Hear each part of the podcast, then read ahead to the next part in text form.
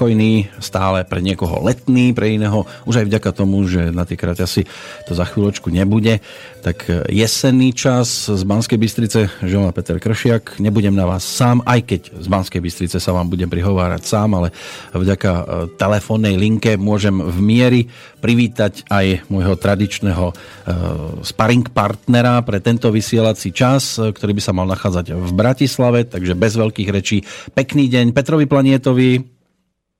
Pekný deň do Bystrice, pozdravujem všetkých poslucháčov. Bola tam taká dramatická pauza, ale som rád, že sa opäť po týždni počujeme. E, končí sa nám leto, pán Planieta, a začína sa jesenný čas. E, dnes je to aj o Svetovom dni vďačnosti, tak snáď môžeme poďakovať e, napríklad za leto, ktoré bolo, a verím, že aj u vás, celkom bezproblémové. Určite, ako keď zobereme, tak veľa ľudí, ktorých ja som aj v živote stretol, tak oni si neuvedomujú takú jednoduchú vec, ako keď len, že sa ráno zobudím, otvorím oči a poďakujem za to, že som sa vôbec mohol zobudiť. Ľudia veľa vecí berú automaticky a aj keď sa vrátime opäť k zdraviu, tak e, ľudia si povedia, čo, veď mi nič nie je, ale keď náhodou prídu o zdravie, alebo aj ja keď som stretol ľudí, ktorí mali rakovinu, a e, doktori im nedávali šance, tak proste oni, keď boli schopní to pochopiť a otočili svoj život, tak oni ďakovali za každý deň. Ďakovali za to, že dneska napríklad ráno svieti slnko, alebo ďakovali za to, že a, a, prší a ich záhrada môže dostať vlahu.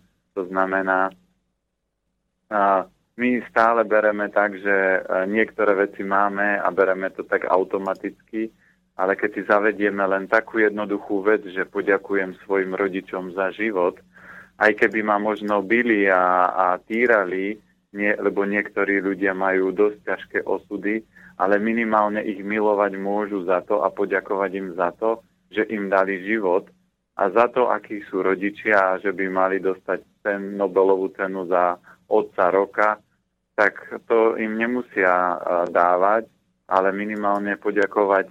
Každý človek by mal svojej mame alebo svojmu otcovi za to, že mu dal život. A to, že ako ho vychovávali, to je zbytočné vyčítať a riešiť, lebo to už nezmenia. Už môžu len svoj život meniť, transformovať. A hovorím, tú vďačnosť by mali prezentovať ľudia od rána do večera. To znamená, ráno sa zobudím, môžem poďakovať a, tomu, že som sa vôbec zobudil, lebo už som sa mohol, už som sa nemusel prebrať. Môžem poďakovať, čo ja viem, svojej manželke za raňajky alebo cére za to, že ma objala. A keď začnem tú vďačnosť kdekoľvek prezentovať, tak zistím, že ten svet je ďaleko krajší, že môj život je ďaleko krajší, že všetko je krajšie. Tak ono by to možno chcelo urobiť si napríklad aj teraz, keď sa nám e, končí leto, začína sa jeseň, urobiť určitú hrubú čiaru. Áno, treba mať minulosť nejakým spôsobom vysporiadanú, ale vieme, že to už nezmeníme a mali by sme sa pozerať skôr na prítomnosť a prípadnú e, budúcnosť. Ste aj vy takého razenia? Určite. Ja, uh, je jednoduchý vzorec. Ak stretnete ľudí, ktorí vám povedia, ja teraz v tomto veku a so svojou hlavou, keby som sa mohol vrátiť o 20 rokov, tak by som úplne žil. Ten človek by žil podobne a pretrpel by zase podobné veci. A toto je len dôkaz toho, keď to niekde budete počuť, že tí ľudia nežijú život. Oni stále sú niekde v minulosti alebo niečo v budúcnosti, ale nežijú v prítomnosti. Najgeniálnejšie bytosti na tomto svete sú deti, lebo oni žijú v prítomnosti. Teraz sa hrám a teraz sa hrám so svojou hračkou. Je zaujímavé počuť rodičov, ako prídu a začnú im pove- hovoriť, že nehráš sa dobre. A dieťa premyšľa, a čo to znamená sa hrať dobre? Veď ja mám hračku a hrám sa tak, že ma to robí šťastným. A rodič mu ešte bude aj vysvetľovať, že čo to znamená hrať sa dobre a nie dobre. Takže je to také zvláštne, ako my fungujeme a je veľa ľudí, ktorí, keď napríklad ja kurzy robím od 23 rokoch a keď prišla mi jedna pani na kurz, tak sa pýta, že vy ste taký mladý. A vrem, no ja som také mladé ucho. Ako je možné, že toho toľko viete? A vrem, no keď moji kamaráti chodili po diskotekách a baroch, tak ja som behal po kurzoch a telocvičniach, lebo ma to fascinovalo. Fascin, fascinoval ma šport, no tak preto to viem. No tak teraz to odovzdávam, posúvam ľuďom, aby mali krajší život. Lebo veľa ľudí si povie, keď budem mať rodinu, tak budem a vychovávať svoje deti a keď vychovám svoje deti, tak sa budem venovať sebe. Ale potom sa narodia vnúčata, tak povedia, keď sa vychovám vnúčata a už deti ma nebudú potrebovať, tak sa budem venovať sebe. Človek má 80 rokov alebo 90 a zistí, že prežil život niekoho iného, že nemal čas sa venovať tomu, čo má rád. A toto je tragédia. Áno, v tej 80 už aj švédska bedňa sa ťažšie preskakuje, ak sa vôbec e, dá ešte preskočiť. Ideme robiť hrubú no, čiaru, áno, ideme robiť hrubú čiaru za letom ako takým. A na čo by sme mali teraz takto na jeseň alebo na začiatku jesene e, zabudnúť, pokiaľ ide o tú stravu? No keď sa budeme baviť v rámci prechodovej fáze, tak v Bratislave je to obrovsky citeľné lebo ešte pred dvoma dňami ľudia tu behali v kraťasoch a v krátkom tričku. Nie dvoma dňami. Presne ten zlom nastal v piatok. V piatok bolo ešte teplo, horúco a v sobotu sa ochladilo a od soboty je tu zima. Cez okno, keď sa pozriem, tak to vyzerá také, že letné počasie, ale keď vidíte vonku, tak fúka už studený vietor. Hmm. A z pohľadu škodlivosti vietor je najväčší škodca, ktorý môže vytvoriť najviac problémov a hlavne studený vietor. To znamená, ja ešte stále vidím nejakých ľudí, ja sa usmievam, hovorím, že exoti, že chodia holý krk, porozopínaný, vietor fúka, oni v kraťasoch a keď si nechránia napríklad chlad môže vstupovať cez krčnú chrbticu, cez nohy a cez kríže. Aj dneska, či aj včera som videl, že stála pani na električkovej zástavke, klepala sa od zimy a mala bose nohy, to znamená, mala také nejaké len sandálky, nemala na tom ponožky nič a ten chlad môže cez nohy preniknúť dovnútra a on keď prenikne, tak spustí proces. A ľudia tým, že v lete jedli veľa zmrzliny, bolo teplé leto, jedli veľa ovocia, tak oslabili imunitný systém. Ja hovorím, že imunitný systém ostal v Španielsku na dovolenke a teraz začal fúkať studený vietor. A ten studený vietor spôsobí, že možno tak najneskôr do mesiaca tu budeme mať veľkú chrypkovú epidémiu, že ľudia budú padať ako hrušky, lebo zaplatia daň leta. To znamená toho ovocia a toho sladkého, čo popapali. Takže tí múdri ktorí nechcú, aby ich zložila chrypková epidémia nejaká, alebo nejaká choroba, nejaká teplota, tak prvú vec, ktorú by mali odstaviť do svojho stravovania, prestať jesť e, sladkosti, hlavne nejaké zmrzliny, čo ešte stále ľudia teraz lížu, nanuky a také tie studené veci. Potom dať si pozor na čerstvé ovocie, to znamená, ak sú ľudia, ktorým býva už zima, tak nech nejedia ovocie, ale nech si dajú radšej sušené ovocie v nejakej biokvalite a potom nech si zaradia polievky, vývary, nech začnú podporovať imunitu. Hovorí sa, že aj na jeseň je dobrá robiť si polievku z lopuchového koreňa a z púpavového. Tie korene sú veľmi horké, ale oni dokážu výrazne podporiť imunitu, čo sa týka jesene a akákoľvek polievka kvalitná, či už je to zeleninová, strukovinová, alebo pre tých mesových e, z kvalitného mesa, hlavne z kosti, dokáže proste naštartovať tú imunitu, ale základ je, treba si strážiť tie jín potravín. Áno, ale treba použiť lopuch, ktorý je ešte nepoužitý. Áno, áno, ale to má byť koreň, nie... Dokonca až koreň, nie. tak to hlboko málo kto asi siaha keď potrebuje po potrebe niečo urobiť. Áno, áno, no koreňom sa asi ťažko vytrať. Ako je to s nápojmi? Čo by ste odporúčali? Tie citrónové šťavy alebo, alebo také tie citrónové vody, ktoré si zvyknú ľudia robiť? Nie, tu zase platí krok, že citronová voda bola výborná v lete, lebo výborne ochladzovala. Teraz v tomto období už nie citronové vody popíjať. Takisto si dať pozor na smoothies a na takéto odšťavované šťavy, lebo oni sú veľmi inové a my teraz to telo potrebujeme prehrievať. To znamená privádzať tam yang a ten yang získame len tým, že budeme si robiť či polievky a vývary.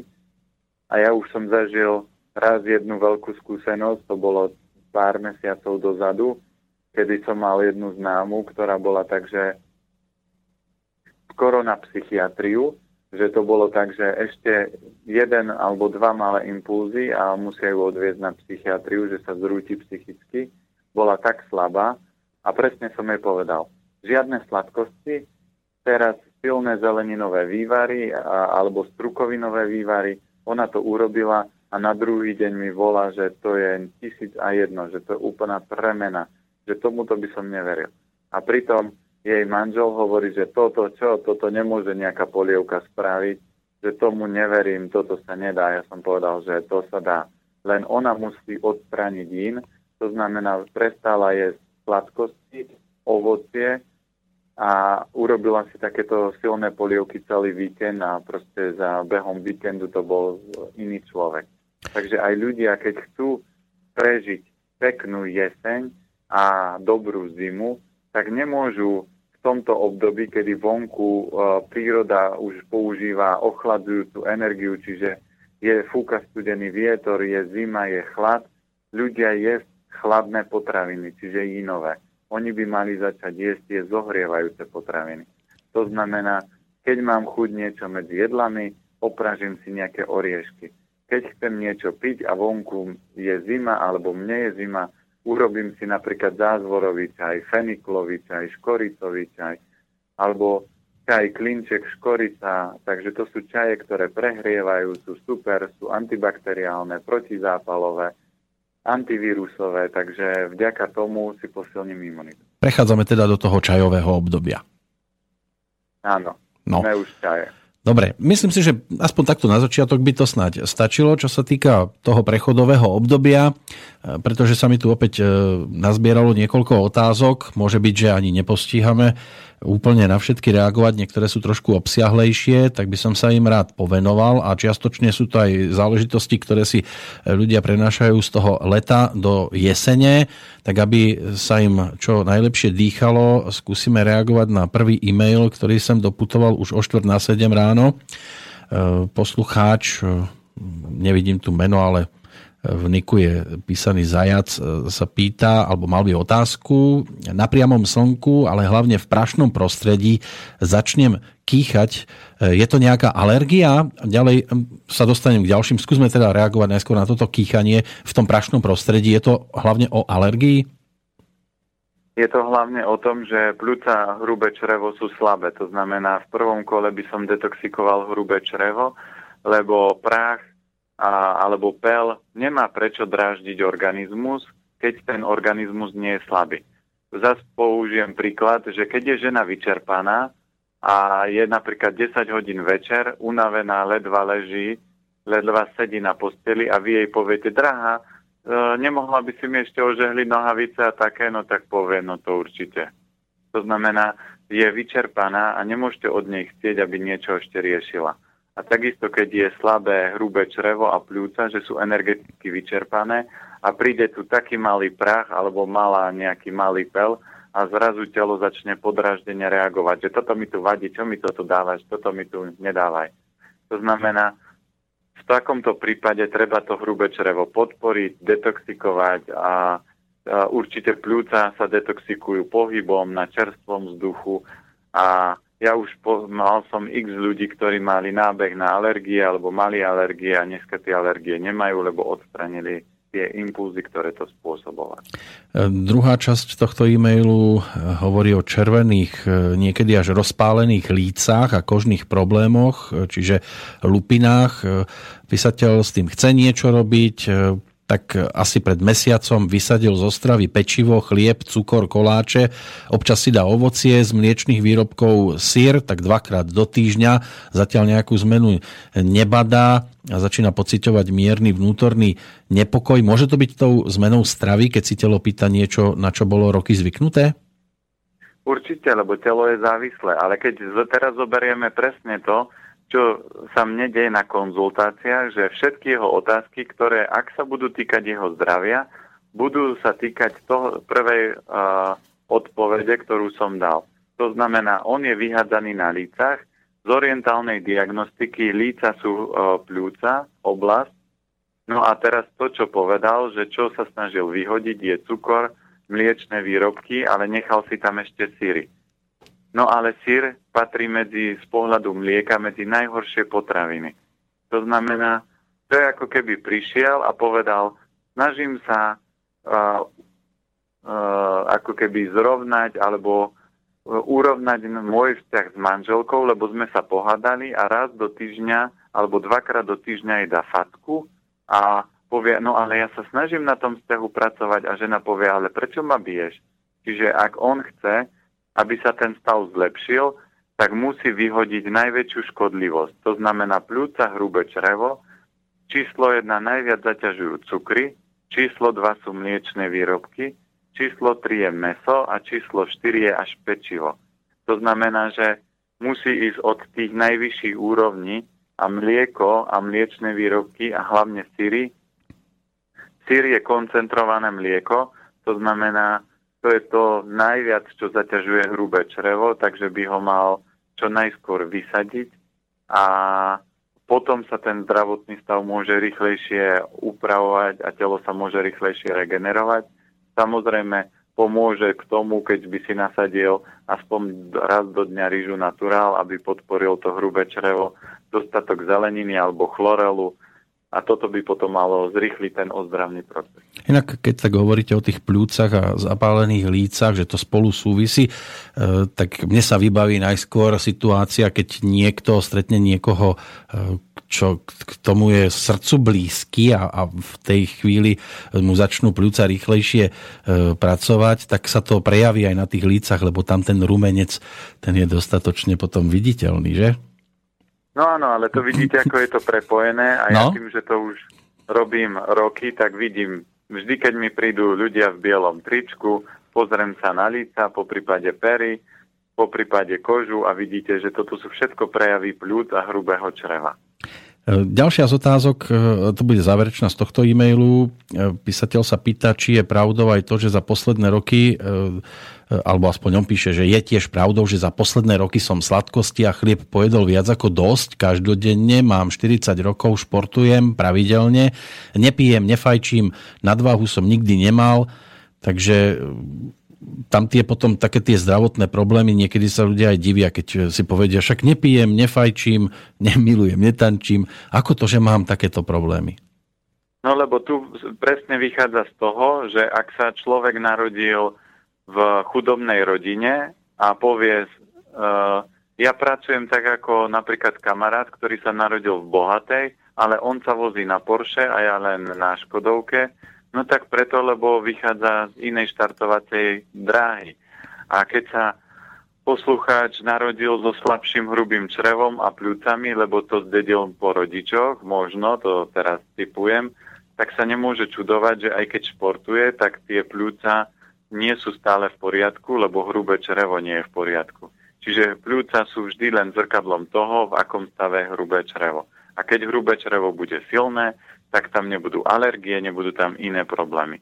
A všetci ľudia vedia, že keď sa športuje, tak by mal sa, mala sa príjmať optimálna strava. Ale optimálna strava nie je dostatok bielkovín.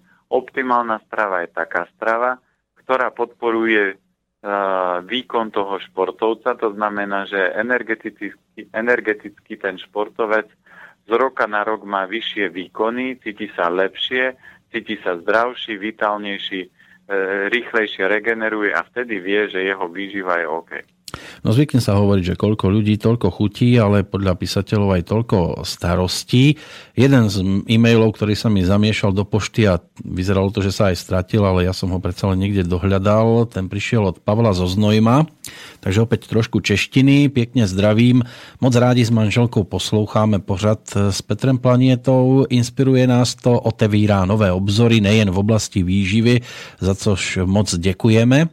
Výživou se v rámci možnosti zabýváme delší čas, experimentujeme a těší nás, že můžeme vstřebávat moudrost a zkušenost, o které se dělí Petr Planieta. Mám otázku ohledně očkování dětí. Náš syn má rok a měsíc, ještě jsme nezahájili takzvané povinné očkování, po váhání a odsouvání se na to chystáme v nejbližších týdnech. Co si o tom myslíte? Má to vůbec smysl? Tedy je to účinná obranná prevence nebo se dá nemocen, eh, nemocem předejít jinak? Není to jen úlitba systému? Nenaruší to rovnováhu dětského organismu?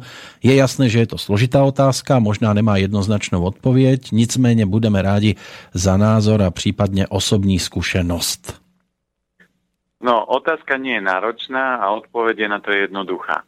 To znamená, keď zoberieme, ak sme metrixoví ľudia, jeme metrixové potraviny, spapame sladkosti, tak očkovanie je prevencia. To znamená, tomu človeku môže pomôcť k tomu, že niektorým chorobám predíde, ale môže pomôcť k tomu, že niektoré choroby spustí. Čiže tomu Metrixovému sa udeje vtedy, že keď žijete v Metrixe a fungujete tak, ako Metrix chce, tak sa vám naplní karma, naplní sa vám všetko to, čo sa vám má naplniť a nevyhnete sa tomu. A ak sa rozhodnete fungovať mimo Metrix a ste obidvaja a rodičia s tým uzrozumení, tak určite očkovať z môjho pohľadu nie, my máme dceru, ktorá nemá žiadne očkovanie, ani z nemocnice nemá žiadne očkovanie. A na to sme použili uh, pravidlo jedného jednoduchého zákona. A to je, podľa jedného zákona sa je rodič zodpovedný za zdravie svojej, svojho dieťaťa. To znamená, ak to dieťa nebude zdravie, sociálka vám ho zobere a rodiča môžu zavrieť za to, že si neplní rodičovské povinnosti. A my sme využili tento zákon proti zákonu očkovania, lebo podľa zákona druhého musíme dať dieťa očkovať a my sme chceli dať zaočkovať v úvodzovkách, ale sme nenašli doktora, ktorý by bol odcho- ochotný prebrať plnú zodpovednosť za vedľajšie alebo trvalé následky očkovacej látky a tým pádom sme nenašli nikoho, ani pána, čo dáva pokuty, keď sme s ním asi hodinu sa rozprávali a bavili sme sa na túto tému, tak on nás strašil, čo všetko sa môže stať a čo všetko, že aj obrná alebo iné problémy. No a na konci, keď sme povedali, ale nič naše, naša dcera z toho nemá a neviem, prečo by sme to mali, no dobre, ale keď dáme Eh, keď nedáme zaočkovať, aký je ďalší postup? A on povie, dostanete pokutu. No dobre, a keď zaplatíme pokutu, tak čo potom? A on povie, no tam končí zákon. Takže vy mi v podstate pre štát nie je dôležité, že či dám zaočkovať alebo nedám zaočkovať. Pre štát je dôležité, že keď dám zaočkovať, niekto na tom zarobí. A keď nedám zaočkovať, tak zaplatím 300 eur pokutu a zase ten človek na tom zarobí. Čiže štátu nejde o bezpečnosť ľudí a bezpečnosť tohto. Štátu ide len o, o to, alebo nejakým iným ľuďom ide o to, aby zarobili. Takže kde je to riziko, čo ste nás hodinu upozorňovali, že čo všetko hrozí, keď nedáme zaočkovať a keď zaplatíme pokutu 300 eur, tak je všetko v poriadku a on vraví, no tu zákon končí. No tak prepačte, ale to je taký, taká forma výpalníctva do toho my nejdeme. Takže do toho sme ani nešli a ani sme nedali zaočkovať a ani nič sme z toho neriešili.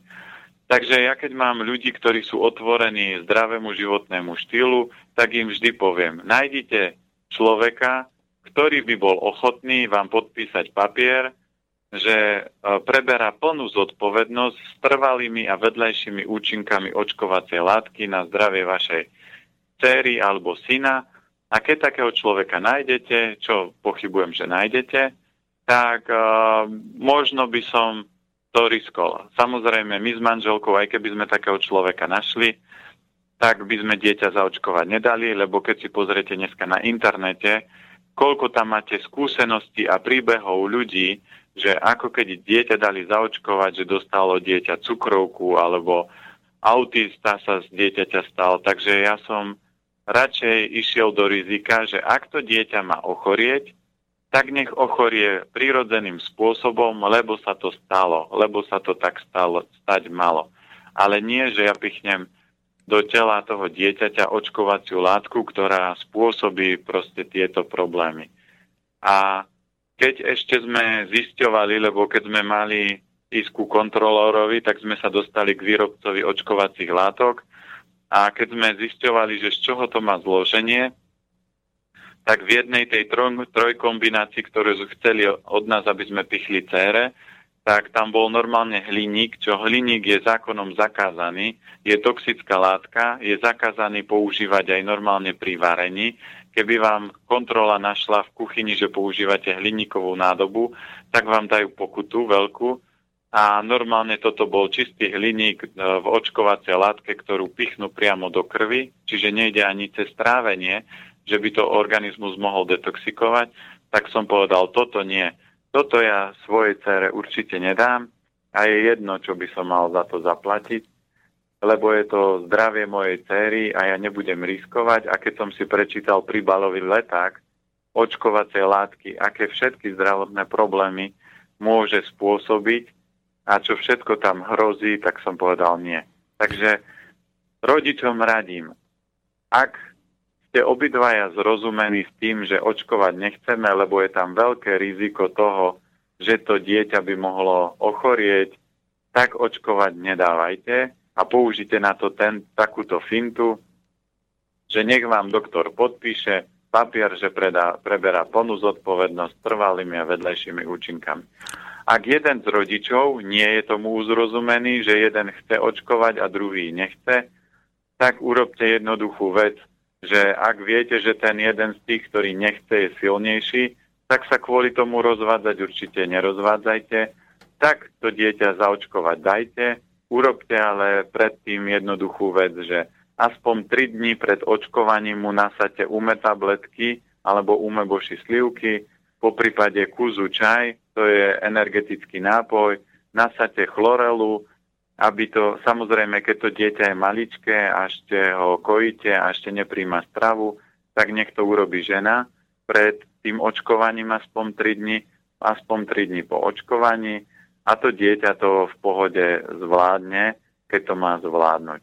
No vidíte, a to Takže sme si, toto je asi rada. My sme si mysleli, že sme od hliníka ochránení po chvíli, čo sa odsťahoval do Humpolca a on Beťar ešte stále pobehuje medzi nami.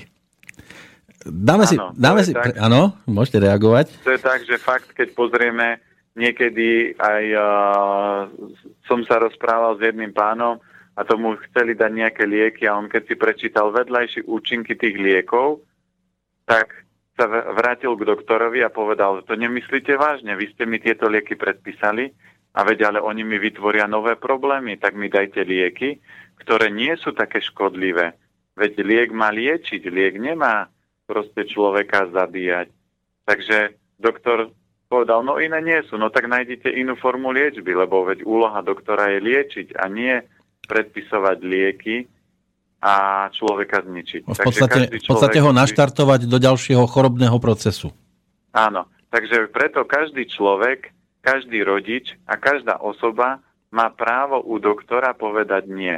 A tak ako u našej céry, my sme u doktorky podpísali, revers, že nesúhlasíme s očkovaním a ešte primárka to zaklincovala, že a vy ste kto, doktor? Nie, ja som automechanik a manželka je kozmetička. Tá len krútila hlavou, ale dala nám podpísať papier, my sme podpísali papier a prebrali sme zodpovednosť. A naša dcéra má 11 rokov, nemá zdravotný záznam v karte, je zdravá a všetky nejaké malé problémy, či už nejakej teploty alebo chrípky, tak sme vždy vyriešili domácou lekárňou. No a niekedy sa problémy riešia aj tak, ako v tej nasledujúcej pesničke. Nie je dlhá, o chvíľu sme späť.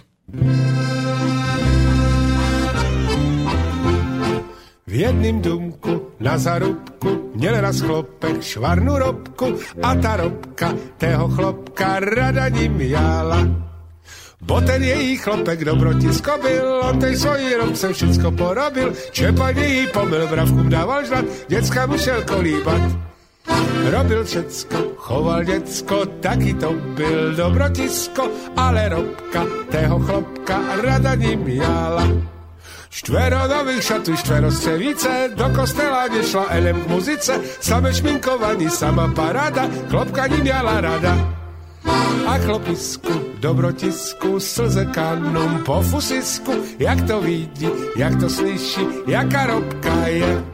Tož dožralo to chlopka, že tak hlupý byl, do hospody zašel, vyplatu přepil a jak přišel domů, zval jak by byl a tu svoju robku zbil.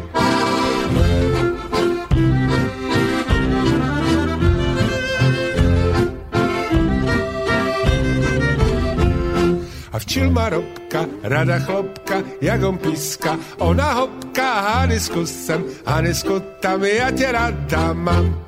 Věřte mi, Luďko, vie, že to tak má byť, raz za čas v čarovce kožu vyprašiť a pak je hodná tak jako ovečka a má rada chlopečka.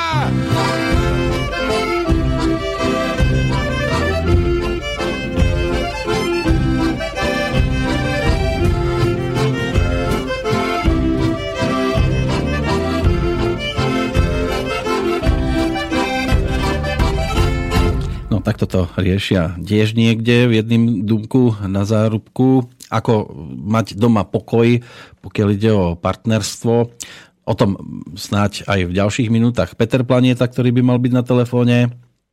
Áno, počujeme sa stále. No a ako teda si vyriešiť doma, aby bol pokoj, kľud a, a nemuseli sa používať e, tie systémy ručne, stručne? Tak Manželstvo je tak ako klasický pracovný pomer. Vždy sa musíte dohodnúť na tom, akú spoluprácu chcete rozvíjať, ako má fungovať vzťah.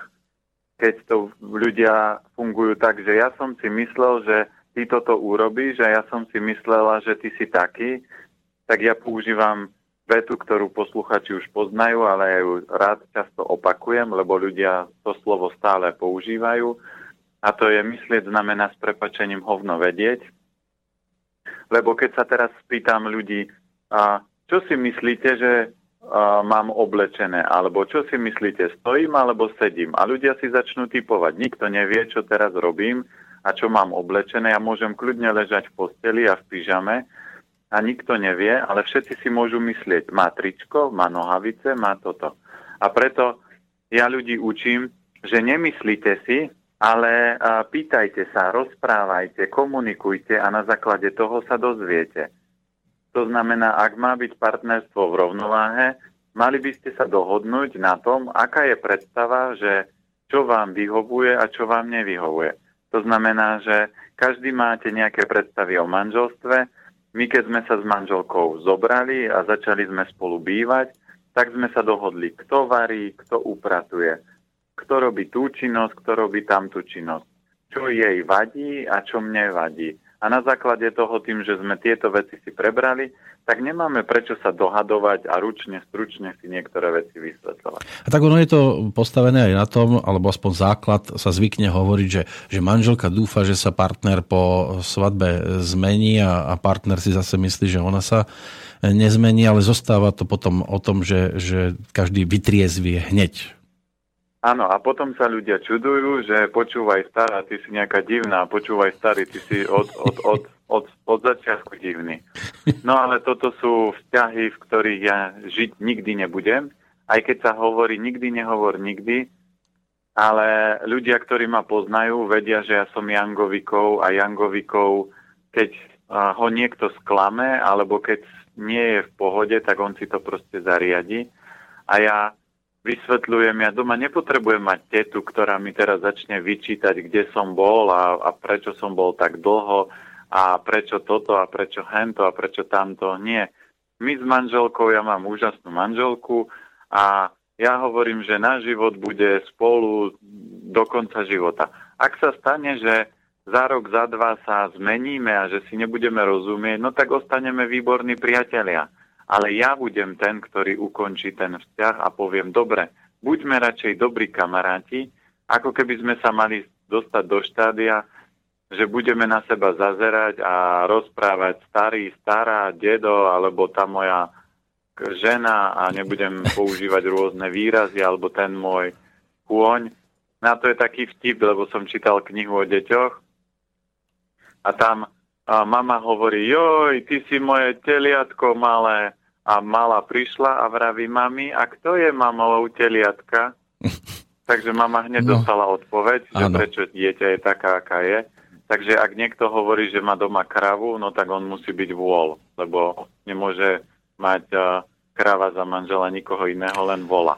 Tak znamená, dnes, už, ak... dnes už je to možné aj úplne o nejakom inom zvierati.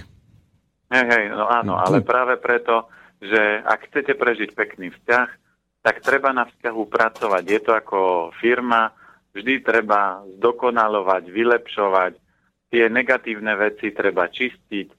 A láska je to, že nie, že keď ma máš rád, pôjdeš vysypať smeti, ale láska je to, že ak viem, že toto je slabosť, ktorá točí moju manželku, no tak začnem na tej slabosti pracovať.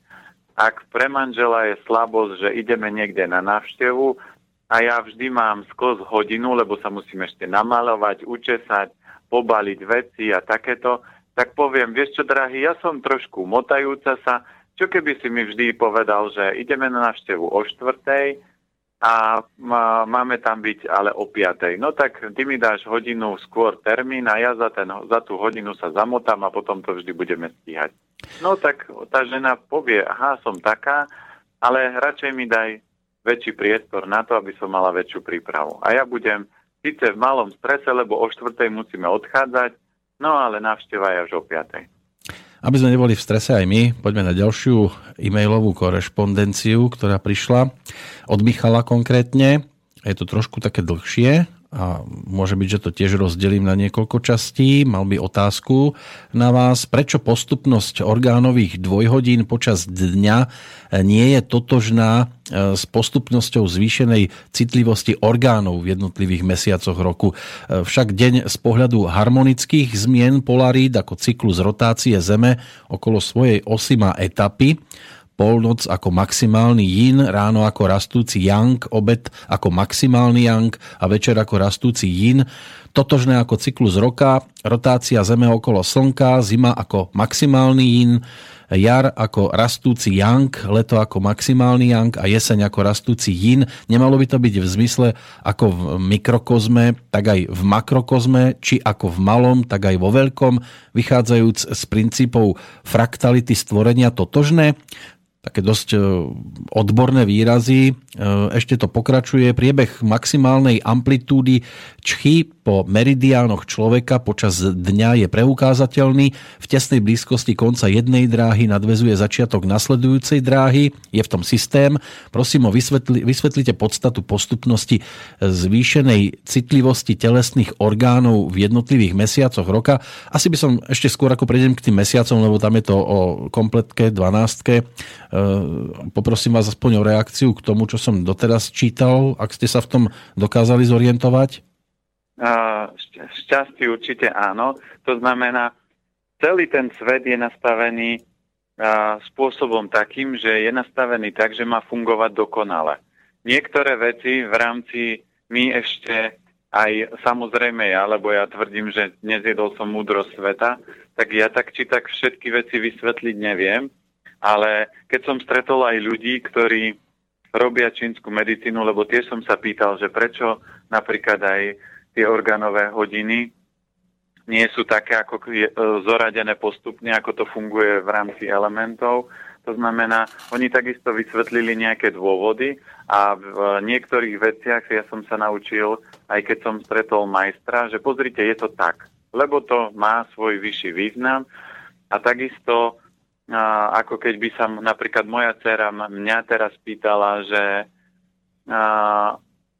na nejaký príklad z vysokej školy, tak ona by nebola schopná pochopiť to vysvetlenie, lebo by to bolo pre ňu moc komplikované, lebo ona zvláda matematiku základnej školy 5. triedy.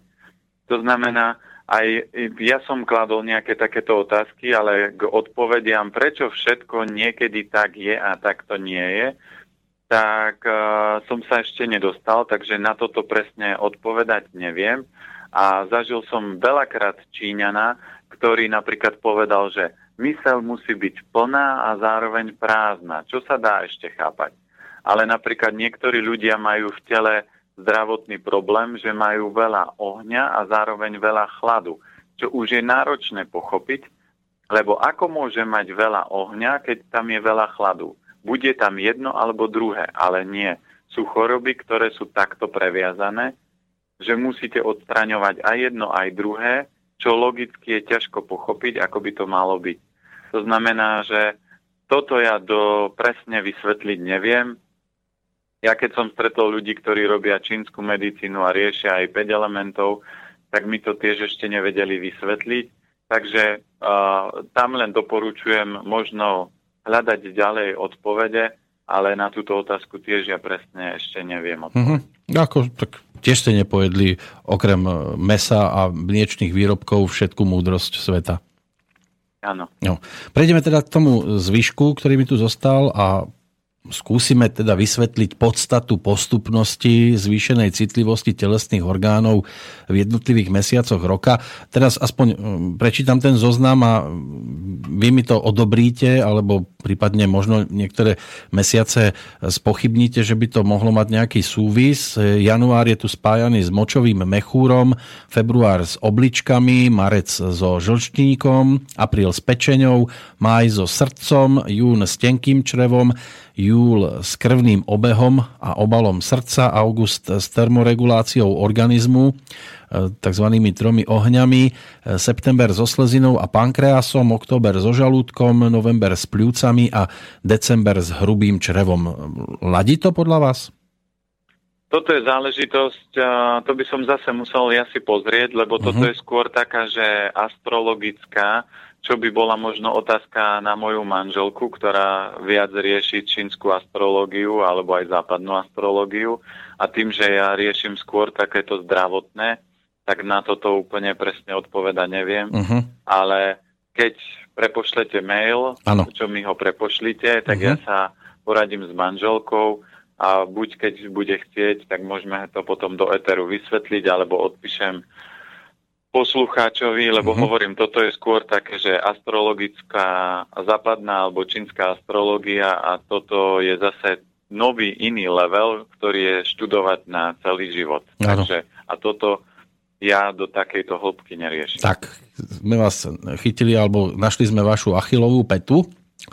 Tak... No ale to je tak, ako keď niekto robí uh, doktora a niekto robí uh, vešca. To znamená, veštec nie je doktor a doktor nie je veštec. Takže... Áno, ale niekedy prídeme povedzme k niekomu, kto je iba špecialista na určitú oblasť a zase celú tú problematiku tiež nemá zmáknutú, ako sa zvykne hovoriť. Tak, takže a ja hovorím, všetci ľudia vedia o mne, že ja som vo výžive doma, že sa snažím to študovať, vzdelávať.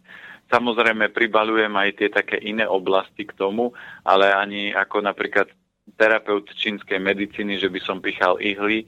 To nie som, lebo zatiaľ nie som v tom tak doma, uh-huh. ako vo výžive. To znamená, jedálniček tomu človeku nastaviť viem na nejaké percento podľa toho, v akom stave ten organizmus je a koľko tých problémov a dlhodobo uh, pretrváva ale niektoré veci tiež zodpovedať neviem. No uvidíme, ako na tom budete v prípade Kristiny z Malaciek. Opäť je to taký problém, ktorý sme tu ešte nemali a neviem, či toto bude priamo možné nejakým spôsobom kladne zodpovedať. E, ako píše, dobrý deň, pozdravujem Petra a Petra. No a otázku na pána Planietu mám nasledovnú. Priateľ si roztrhol meniskus. Pán lekár doporučil operáciu. Chcela by som sa preto opýtať, či je to podľa vás nevyhnutné a či by nemohla zdravá výživa e, niečo v tomto smere poriešiť, alebo je to lepšie zoperovať? No toto už je známka toho, že ako samozrejme, kebyže uh, mám rozvinuté schopnosti alebo sú na Zemi ľudia, ktorí by prišli, priložili ruku k menisku, a povedali mu, spomen si, aký si bol pevný, zdravý, silný a naspäť ten meniskus zrastie. Tram tadadá. Len tram alebo by luskli prstami, ale aj priateľovi sa roztrhol meniskus preto, aby spomalil, aby ho trošku zastavil. Takže dobrý terapeut a liečiteľ by to neurobil. Povedal pekne, len si choďte na operáciu a zažite si to, že máte byť spomalení, máte trošku regenerovať, máte preliečiť koleno, lebo je to záležitosť toho, že niekde niečo výrazne prepínal alebo niekde sa hnal, kde sa tak hnať nemal a preto ho sa snažil vesmír zabrzdiť. A druhá forma, prečo sa to aj stalo, lebo obličky močový mechúr nemajú dostatočnú výživu a dostatočnú energiu. To znamená, že treba sa o ne starať. Čiže moja rada určite na operáciu, lebo zatiaľ neviem o niekom, kto by to vedel vyriešiť nejakou inou formou. Samozrejme, pred tou operáciou je to podobné ako s tým očkovaním. Môže si každý večer prikladať ruky na to miesto a rozprávať sa s ním, že prepáč, a ja možno som si neuvedomil, preťažoval som ťa, ale chcem, aby si sa zregeneroval rýchlo. Teraz pôjdeme na operáciu, ľavou zadnou to zvládneme. Ja si zaradím do stravy čierny sezam s kokosom, aby som doplnil živiny, minerály, ktoré potrebuješ, nejaký, nejakú chlorelu alebo chlorofil, ktorý bude pomáhať regeneračným procesom. A do mesiaca už budeme naspäť behať. Takže vieme to takto spoločne zvládnuť a keď tieto veci urobí, tak skráti regeneračný proces minimálne o 70 až 80% To som si v tomto istý. A je to niekedy ale aj o tom, že niektorým sa ten meniskus aj vracia.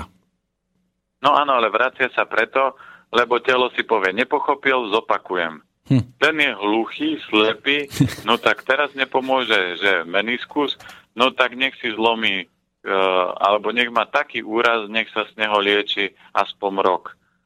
A všetci ľudia, ktorí dostanú rakovinu alebo majú vážny zdravotný problém, tak najskôr im pred, predchádzajú takéto malé znamenia. Buchnem sa, spadnem, narazím, niečo ma bolí, niekde ma picha a trvá to dlho. A keď to nepochopím, nepočujem, nezmením, svoj život, no tak telo povie hluchý, slepý, ani mňa to nebaví a zbúra. A bum.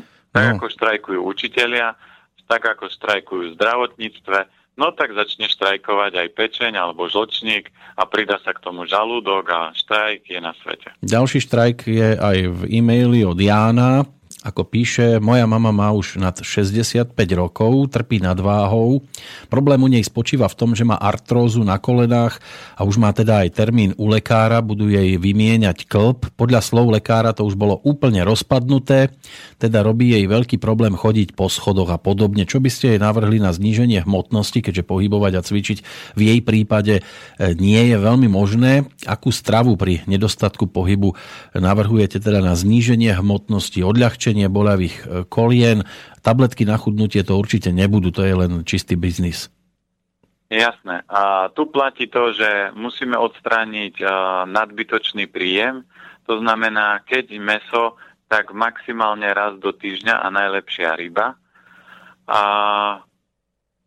zaradiť určite strukoviny, lebo tie podporujú obličky, najmä polievky. Keď by strukoviny nafúkovali, tak výborná je červená šošovica alebo cicer sa dá použiť, alebo aj fazulka a zuky ešte je taká, že menej nafukujúca. A vyradiť zo stravy ešte pečivo, a mliečne výrobky a sladké. Keď bude mať chuť na niečo sladké, nech si dá jablčko, po prípade a nejaké naše ovocie, slivky, hrušky, to, čo rastie u nás. No a potom zaradiť do stravy e, rýžu naturál, jačmeň, nahy, po prípade jačmené krúpy, špalda, ráž a tie dokážu detoxikovať a čistiť hrubé črevo na to, aby sa zbavilo toxínov a tým pádom váha ide dole. Ja za tých 15 rokov, čo sa s ľuďmi rozprávam, všetci, ktorí aj boli relatívne zdraví a začali zdravo jesť, všetci behom mesiaca dali 5, 10, 20 kg dole len taký fukot – bez cvičenia, bez akejkoľvek námahy, proste sa zaprášilo v rámci toho organizmu. Takže keď sa k tomu pridá ešte nejaké malé cvičenie, tak musia byť vždy zázraky. My aj teraz na jeseň v oktobri budeme robiť očistný týždeň podľa piatich elementov a ľudia tam nerobia také, že paleodieta, ľudia jedia len obilniny, zeleninu a rekord máme za 5 dní 8 kg a minulú v jari sme trhli nový rekord, lebo jeden pán dal 5 kg čistého tuku za 5 dní. To znamená, a to funguje len jednoduchá strava, že tam nie je nejaké špeciálne cvičenie, že by boli kondičné tréningy, aby sa ľudia spotili a zbavili nadváhy. Ja to riešim zatiaľ jednoduchou cestou a to je detoxikáciou tela kvalitnými potravinami a top potravina na to je obilnina.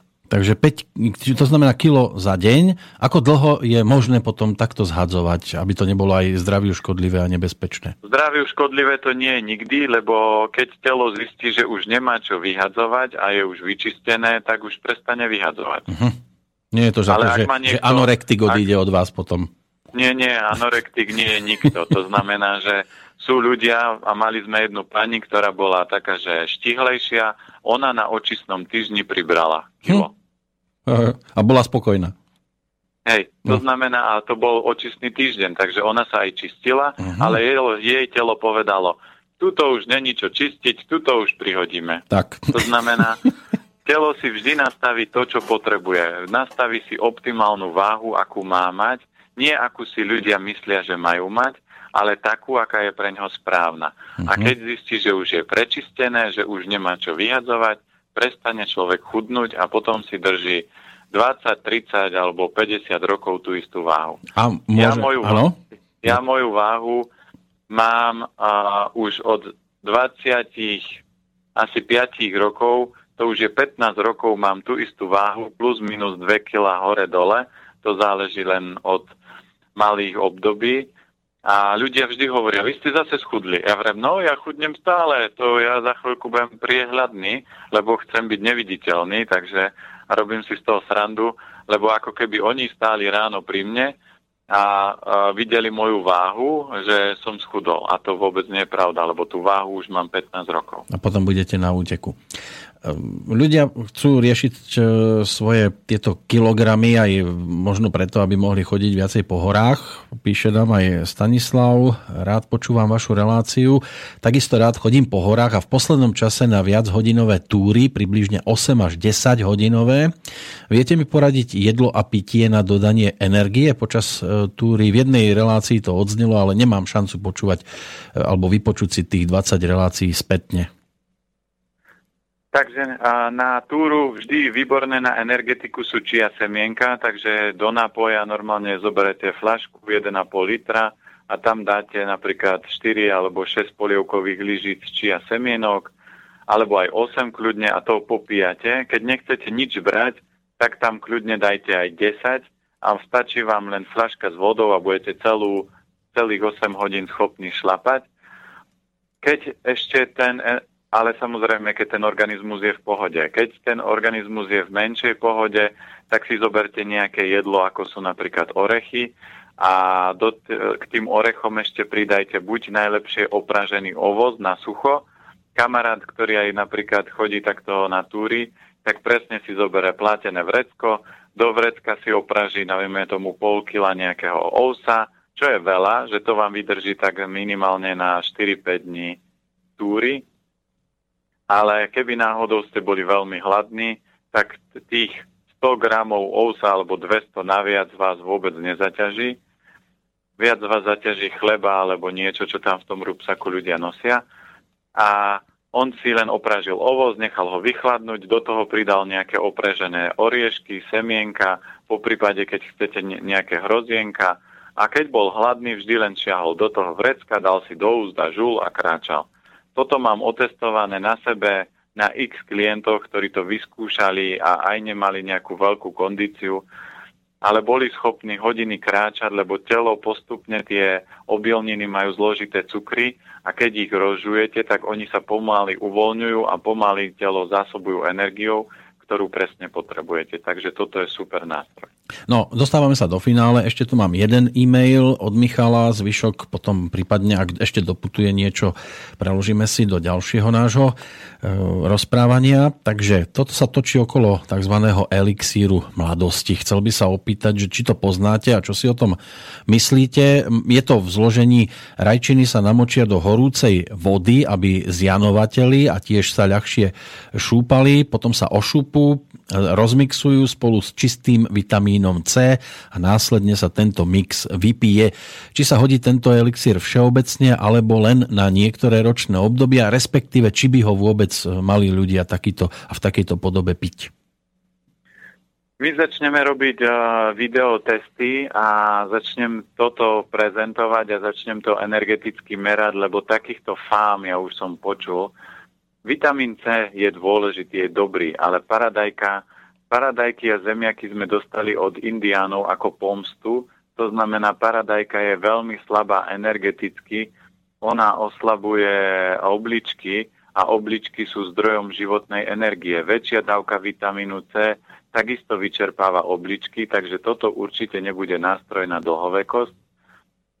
Keď by to malo byť na nejakú dlhovekosť alebo mladosť, tak vždy musí to byť uh, niečo, čo výrazne podporuje energiu obličiek, lebo v obličkách máme životnú energiu. Takže toto ja sám osobne by som možno použil ako možno nejaký harmonizer vitamínový.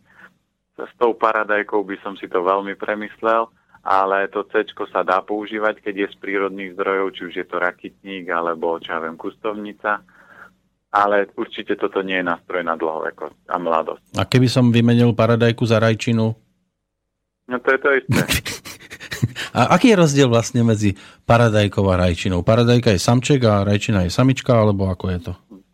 Neviem, kde vzniklo slovo rajčina, lebo ja som z Oravy a u nás sú paradajky a keď som prišiel túto dole, no tak som počul rajčina. No oni tomu hovorili, že to je rajské jablčko. Aha, tak to nie je rajské jablčko. Nie, hej. To, to znamená, keď to fakt zoberiete, tak ja som aj pozeral výživové knihy, tak paradajka má obrovský nepomer sodíka draslíka a ten nepomer musia vyrovnávať na dobličky. To znamená, draslík je dôležitý pre srdce, ale telo potrebuje rovnováhu. To znamená, ako keby niekto povedal, že teplá voda je dôležitá, by mi bolo teplo, ale obliem ťa vriacou. To je tiež teplá voda. Sice trošku horúcejšia, ale vriaca. No, sme na konci nášho dnešného stretnutia. O týždeň vidíme sa z oči v oči, alebo ešte to bude o telefonátoch? A pošlem do mailu, lebo som ešte nemal čas, tým, že mi ešte niektoré veci začiatkom roka, ja som sa vrátil z dovolenky, čo sme boli v Chorvátsku, tak ešte mi nabehlo kopec iných povinností a dokončujeme mm-hmm. knihu. Tak to musel riešiť ešte nejaké systémové veci, takže teraz verím tomu, že behom dokonca a toho, tej ďalšej relácie už budem vedieť, že ako, čo, ako to bude so mnou. Tak, v každom prípade sa teším na ďalšie naše rozprávanie. Verím, že to dnes tiež poslucháčom niečo dalo, že tí, ktorí napísali, sa dozvedeli to, čo sa dozvedieť potrebovali a že ich to neodradí ani od ďalších prípadných otázok. Vám ďakujem za zase naše ďalšie skontaktovanie sa a teším sa o týždeň opäť do počutia. Samozrejme môžu poslucháči využívať aj tú stránku www.elementyzdravia.sk Áno, samozrejme. Platí to. Tak, takže ja ďakujem veľmi pekne za otázky a držím palce, lebo aj táto relácia má plniť to, aby ľudia prežili pekný život. Čokoľvek budete robiť, ale ak máte nádherný život a úsmev na tvári a telo je plné energie, tak to robíte dobre a nemente to. Hovoril Peter Planeta, lúči sa aj Peter Kršiak. Majte pekný vstup do jesene aj v Bratislave. Ďakujem. Táto relácia bola vyrobená vďaka vašim dobrovoľným príspevkom. Ďakujeme za vašu podporu.